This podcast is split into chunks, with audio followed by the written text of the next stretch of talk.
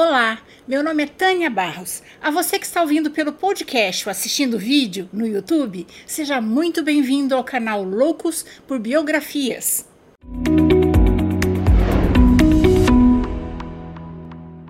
E se você é novo por aqui, convido você a se inscrever no canal e ativar o sininho para acompanhar as próximas biografias. E se gostar desse vídeo, deixe seu like, seu comentário, porque isso ajuda o canal a crescer. Mas antes de começarmos, eu gostaria de agradecer as pessoas que estão me apoiando pelo Catarse ou se tornando membros do canal no YouTube. Muito obrigada, pessoal. Isso faz meu trabalho valer a pena. Agora vamos lá. Senta que lá vem história. Hoje vamos conhecer a biografia de um brasileiro que, com sua obra, aproximou os brasileiros da alma do Brasil. Estou falando do professor, diretor de escola, historiador, jornalista, advogado, antropólogo, escritor, tradutor, sociólogo, musicólogo, poeta, cronista, muitos homens em um, não é? E ainda o mais importante pesquisador da etnografia e do folclore brasileiro, o potiguar Luiz Câmara Cascudo. Etnografia é o estudo descritivo da cultura dos povos, sua língua, costumes, raça, religião, Câmara Cascudo era uma verdadeira enciclopédia humana e atualizada da cultura brasileira, ou, como alguns dizem, o antecessor à internet. Você já consultou o Cascudo? Você já perguntou para o Cascudo? Ah, o Cascudo deve saber. Apaixonado pelo Brasil,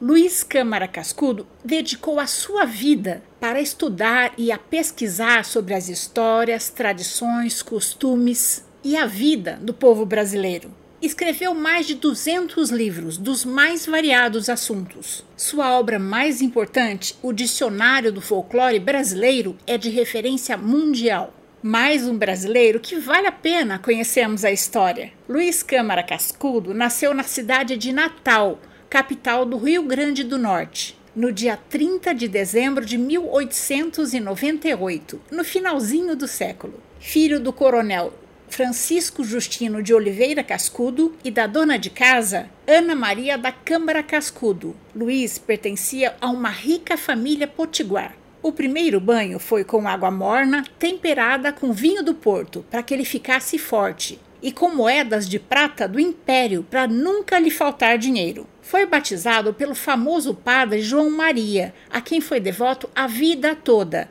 porque dizia ser um homem santo. Cascudo perdeu seus três irmãos de difteria e se tornou filho único. Aí, seus pais passaram a tomar um cuidado redobrado com o pequeno Luiz, proibindo-o de pular, correr, andar descalço, subir em árvores, com medo que ele se machucasse ou adoecesse. Seu avô paterno, Antônio Justino de Oliveira, era um dos chefes do Partido Conservador, também conhecido como Partido Cascudo. Filho único de pai rico, Cascudo teve uma educação privilegiada, teve os melhores professores particulares e estudou nos melhores colégios. Em 1913, sua família mudou-se para uma chácara no bairro do Tirol, também conhecida como Vila Cascudo. Lá aconteciam reuniões literárias, jantares festivos, e recitais de músicos famosos que passavam pela cidade. Quando Luiz quis ser jornalista, seu pai instalou o jornal A Imprensa para ele. E Cascudo mantinha no jornal a coluna diária Brique a Braque, onde escrevia sobre cultura, literatura e observações sobre as pessoas e a vida cultural de Natal. Colaborou quase que diariamente em todos os jornais de Natal, e em vários de capitais brasileiras, em especial no Recife, capital de Pernambuco.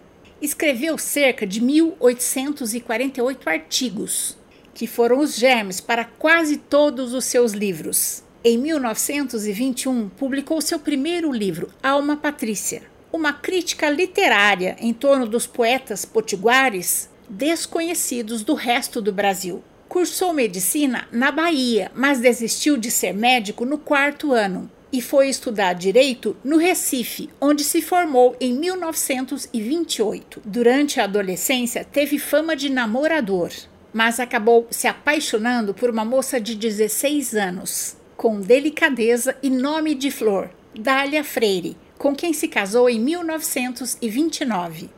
Tiveram dois filhos, Fernando Luiz e Ana Maria Cascudo. O acervo da Biblioteca Pessoal de Cascudo é de 20 mil livros, que ele chamava carinhosamente de Babilônia. Mesmo sendo um erudito e profundo conhecedor da filosofia e dos clássicos da literatura mundial, Cascudo jamais abandonou o caminho que o levava ao encantamento, à sabedoria popular. Por isso, estava sempre em contato com pessoas simples. Ele adorava ir à feira, mercado, procissões, porque chamava de espetáculos populares. Na década de 30, grandes questões se apresentavam no Brasil e historiadores e escritores como Guimarães Rosa, Gilberto Freire, Monteiro Lobato, Mário de Andrade, Sérgio Buarque de Holanda tinham a preocupação de saber mais sobre o nosso país. Apaixonado pelo Brasil, Cascudo dedicou a sua vida para estudar e pesquisar sobre as histórias, tradições, costumes e a vida do povo brasileiro. Sua obra é vastíssima. Escreveu mais de 200 livros sobre os mais variados assuntos, um verdadeiro banquete do conhecimento. Mas a consagração como escritor veio mesmo a partir de 1938. Entre outros livros de sua autoria, Câmara Cascudo lançou um novo olhar sobre a gastronomia e influenciou gerações de chefes brasileiros com o livro História da Alimentação no Brasil, no qual traz a mistura dos aromas e dos sabores dos ingredientes da culinária brasileira, africana, indígena e portuguesa escreveu uma obra definitiva sobre a história do Rio Grande do Norte e a geografia dos mitos brasileiros, com o qual recebeu o prêmio João Ribeiro, da Academia Brasileira de Letras. Sua obra mais importante, o Dicionário do Folclore Brasileiro, lançado em 1954, já está na 12ª edição e reúne milhares de verbetes sobre superstições, crendices, mitos, danças, lendas, práticas mágicas adotadas e vividas pelo povo brasileiro. É uma das obras fundamentais da literatura brasileira de todos os tempos. Cascudo fundou a Sociedade Brasileira do Folclore, onde propôs uma teoria para a cultura popular, além de estabelecer um elaborado estudo sobre a literatura oral. Suas cartas perguntadeiras se espalharam pelos quatro cantos do mundo. Cascudo mantinha correspondência com várias pessoas de vários lugares do mundo e escrevia em vários idiomas. Traduziu obras de Michel de Montagnier e Henri Coster Câmara Cascudo realizou viagens de estudo e pesquisa pelo Brasil e exterior, mas nunca quis deixar a terra onde nasceu. Viajar para ele era só para coletar informações para os seus livros. Em 1951, foi nomeado professor da Faculdade de Direito da Universidade Federal do Rio Grande do Norte, permanecendo lá até a aposentadoria. A Casa de Cascudo era parada obrigatória para artistas, políticos e intelectuais que visitavam Natal na década de 50, 60, 70, como o maestro Heitor Villa-Lobos, o compositor Ari Barroso, o ex-presidente Juscelino Kubitschek, seu grande admirador, sempre com um charuto na boca, Cascudo recebia a todos muito bem. Ao longo de sua vida, foi agraciado com dezenas de prêmios e honrarias.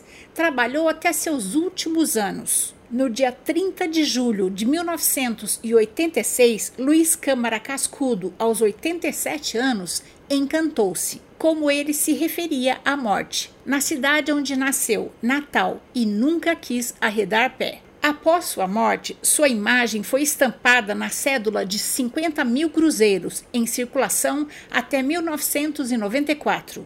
A casa onde Cascudo viveu por 40 anos, em Natal, e produziu sua monumental obra, abriga hoje o Ludovicos Instituto Câmara Cascudo, que foi aberto para visitação pública em 2010 para divulgar a vida e a obra do cientista potiguar. Termino essa biografia com uma frase de Luiz Câmara Cascudo: O Brasil não tem problemas, só soluções adiadas. E essa é a nossa história de hoje. Eu espero ter contribuído para que seu dia seja bom. Se você gostou, deixe seu joinha, faça seu comentário, conheça as outras histórias do canal e compartilhe com seus amigos. E se puder, me apoie no Catarse ou se torne membro do canal no YouTube. Encontro vocês na próxima biografia do canal. Até lá!